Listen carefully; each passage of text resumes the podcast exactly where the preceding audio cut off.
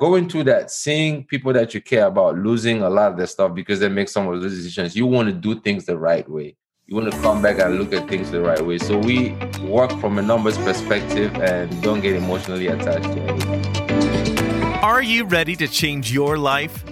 Welcome to the Multifamily Investor Ladies Podcast, sponsored by Freedom Capital Investments and Burkwood Capital. Your hosts, Linda Brooks and Lisa Hill, are two dynamic multifamily investor syndicators who combined have more than 400 doors in their portfolio and growing. Join them on their journey as they show you it's never too late to get started in multifamily real estate investing. And they'll show you how to do it successfully as a passive investor.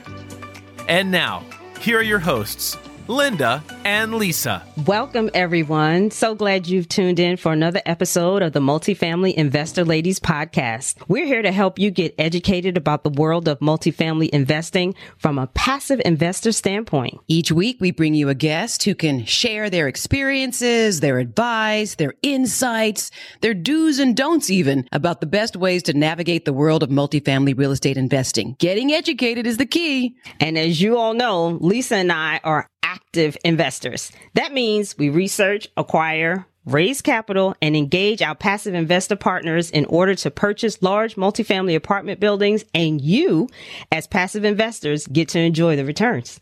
Now, Linda mentioned one of the first steps in the process, and that is research. How do we decide on a market or a city or a town to buy in? What do we look for? Do you get better returns in a large city like Washington, D.C. or Dallas?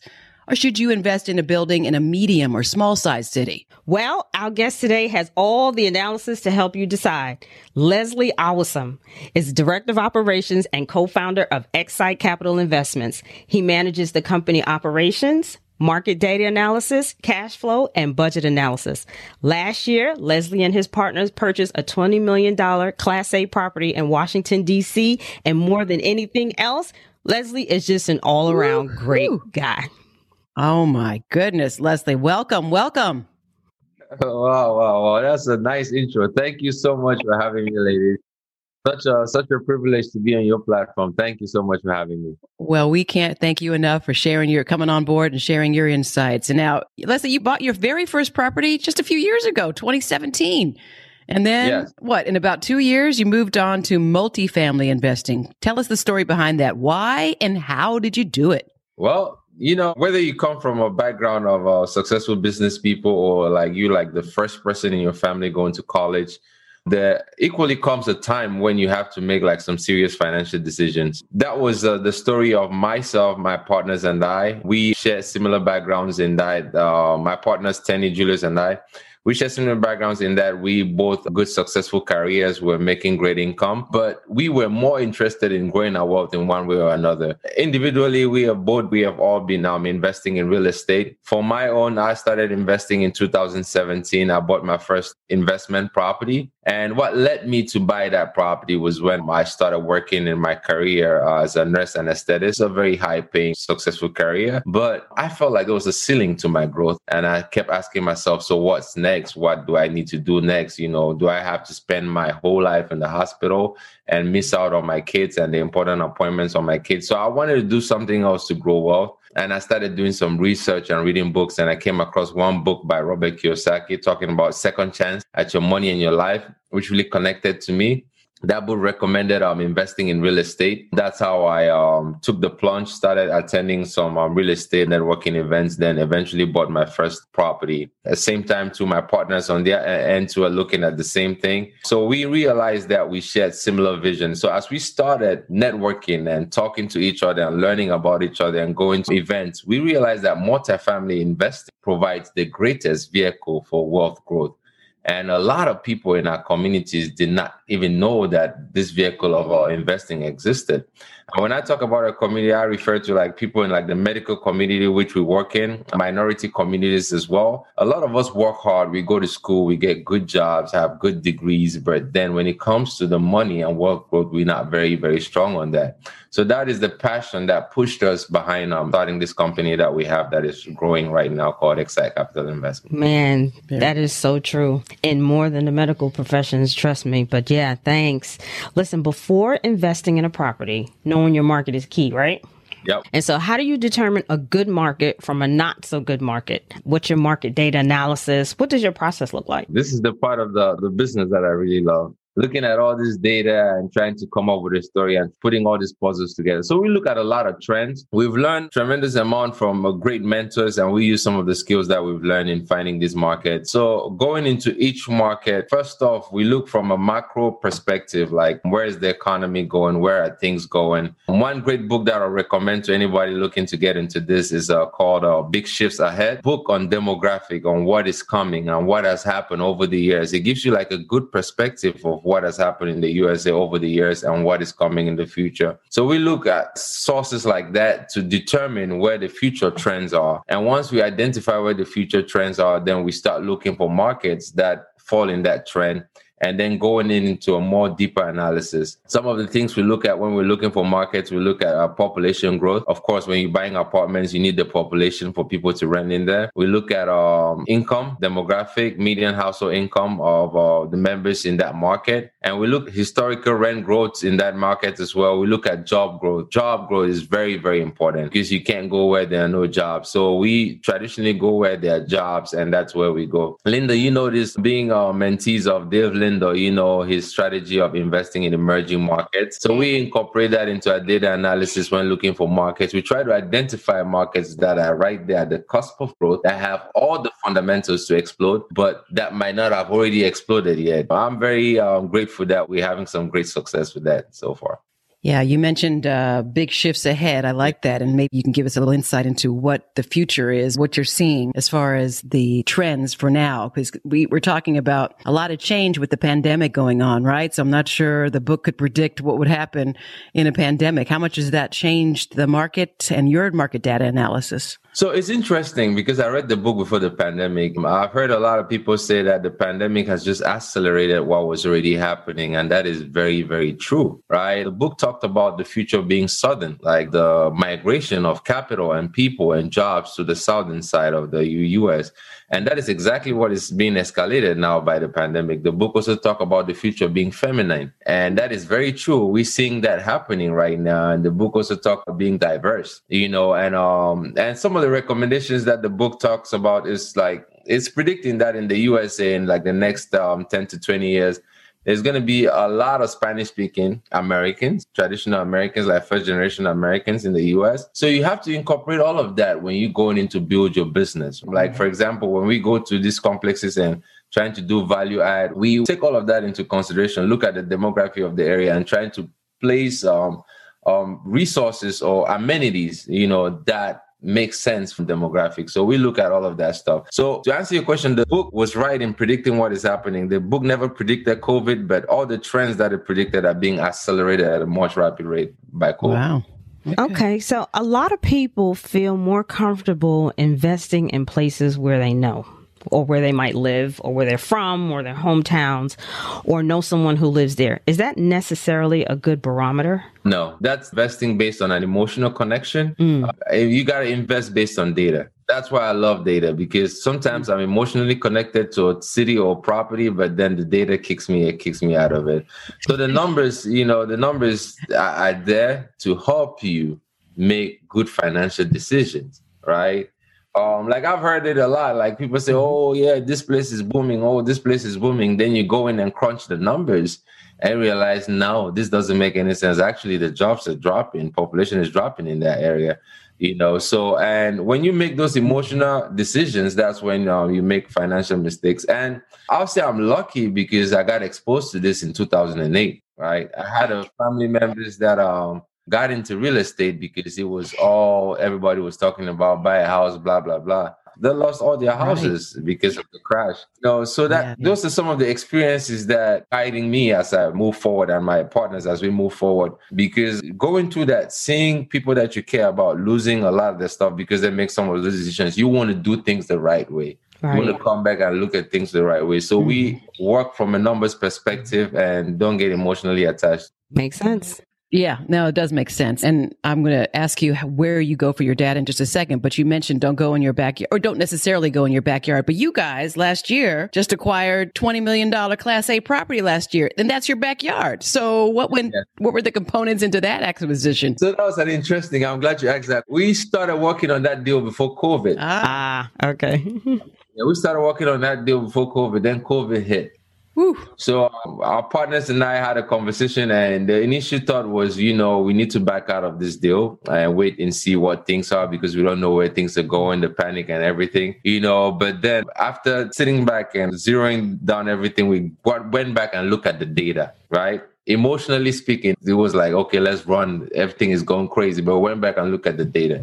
What did the data show? We bought a property in DC. Amazon is moving to DC. DC traditionally has shown to be like one of the most resilient markets in real estate uh, over the years, over every crash. You know, um, DC is projected to grow tremendously in the next few years. Like the initial year or two might be a little bit rough, but afterwards the growth is coming to DC, right? We live here we feel the pulse of everything. And looking at the numbers, the numbers supported that. And then we started looking at reports from all the big guys, all the big industry guys listing the, the markets that are poised to bounce back early from the COVID crisis. And DC was right there at the top three. Wow. You know, so looking at the data, regardless of everything that we're going on, that property still made sense, you know. So we decided to proceed with it, and um, I'm glad we did. The market is facing those challenges that were predicted right now, but we are um, navigating through the storm very well. So uh, I'm happy that we're having that experience as one of our properties for sure that I'm glad you're well. Congratulations on that acquisition. That's huge, and glad things are still looking up, and you're you're riding the storm very well. You mentioned the data, and I think our listeners would want to know. Well, where do you go to get the data? What do you do? I know there's the Milken report, there's census data, there's I don't know. Do you go to Realtor.com? How can our passive investors learn and get more data analysis? So a very easy resource is City Data, and I'm going to refer you guys to a, a class taught by one of our mentors, Neal Bawa. It's called Real Focus. I think he offers it for free on his uh, website. I have no affiliations with it, so but I, I was uh, one of his students in the past. So, but it's a great, great, great class on how to pick neighborhood markets and it just doesn't apply to multifamily it applies to um, single family as well and all the steps and the tools that he provides on there are free and anybody can go in and use it I think it's Real Focus or something like that. But just look up Neal Bawa Real Focus. It goes through the step by step process on how you could look at median household income on city data, how you could look at, you could identify a path to progress on city data, and how and the numbers that you need to be looking at for the population growth, the job growth, the percentages that make sense, you know, and um, we use that that format as well to identify the markets um, we go into. We also um, invest a lot in a lot of different tools that we use to um, investigate what markets are in. But most importantly, boots mm-hmm. on the mm-hmm. ground. Mm-hmm. Because a lot of times we value the relationships that we build on the ground. Like for example, the uh, the Carolinas, we're making it our main market. So one of my partners actually moved his whole family down there so that we could have that presence. Because when you go out and talk to property managers, talk to people in markets, they see things that maybe the CoStar report and these other reports don't have it in mm-hmm. there yet. And that is the experience we had with the property that we have under contract right now, mm-hmm. right? Because when we're looking at that property a few months back, some of the data sources that you are looking at online were not necessarily favorable, but boots on the ground. Our property management company was telling us, listen, this is happening. Do not turn your back on this. Come down, look at this, come and take a feel for it. And we went down, looked at it, and we then did some more research on the ground and got more insight of what was going on. And sure enough, when we went on the contract, then the reports started coming out about, you know, Columbia, South Carolina mm-hmm. jumping, all this stuff. So so we're very grateful that we have this process in place and it's working. So um, yeah. Awesome. Congratulations on that under contract. Absolutely. Absolutely. And you can tell us a little bit about that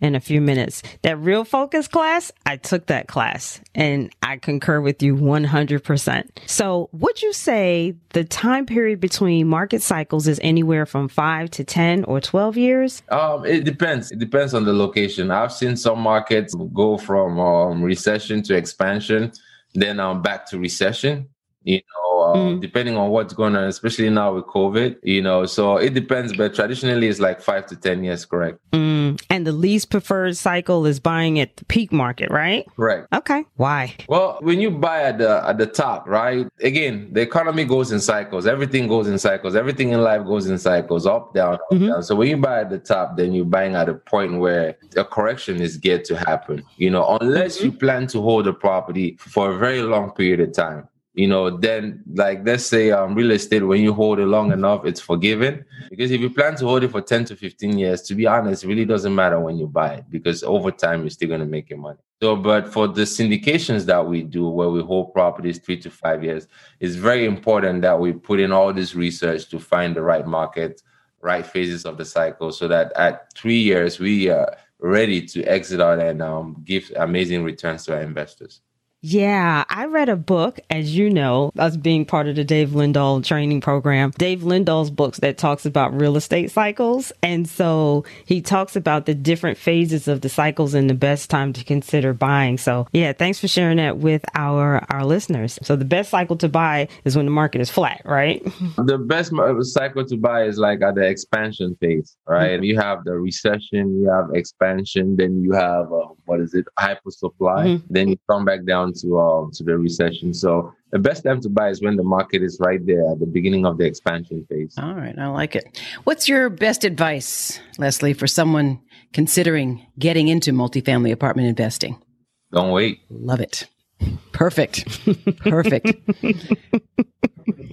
Absolutely perfect. Before we wrap up today, do you want to tell us a little bit about the deal you have on the contract? Well, thank you for giving me the opportunity, Linda. So uh, it's a 132 unit um, class project in Columbia, South Carolina, located in one of the best neighborhoods in Columbia with the top high school in that area. So that high school provides a strong backbone for that community like I was mentioning some of the data that is coming out out of that area now. That neighborhood had about 8% rent growth over the last 12 months, you know, and everything that's happening in Columbia expanding due to e-commerce. So uh, we have it offering to accredited investors only uh, minimum investment $50,000 and um, if you want to find out more about the property, please um, don't hesitate to reach out to us. And uh, you can visit our website or you can contact me directly. Mm-hmm. And I'm sure, um, is it okay if I give them my contact information? Of course. That was the next question. um, you, can, you can actually reach out to me. Text me. My cell phone number is 301 655 4708. Again, it's 301 655 4708.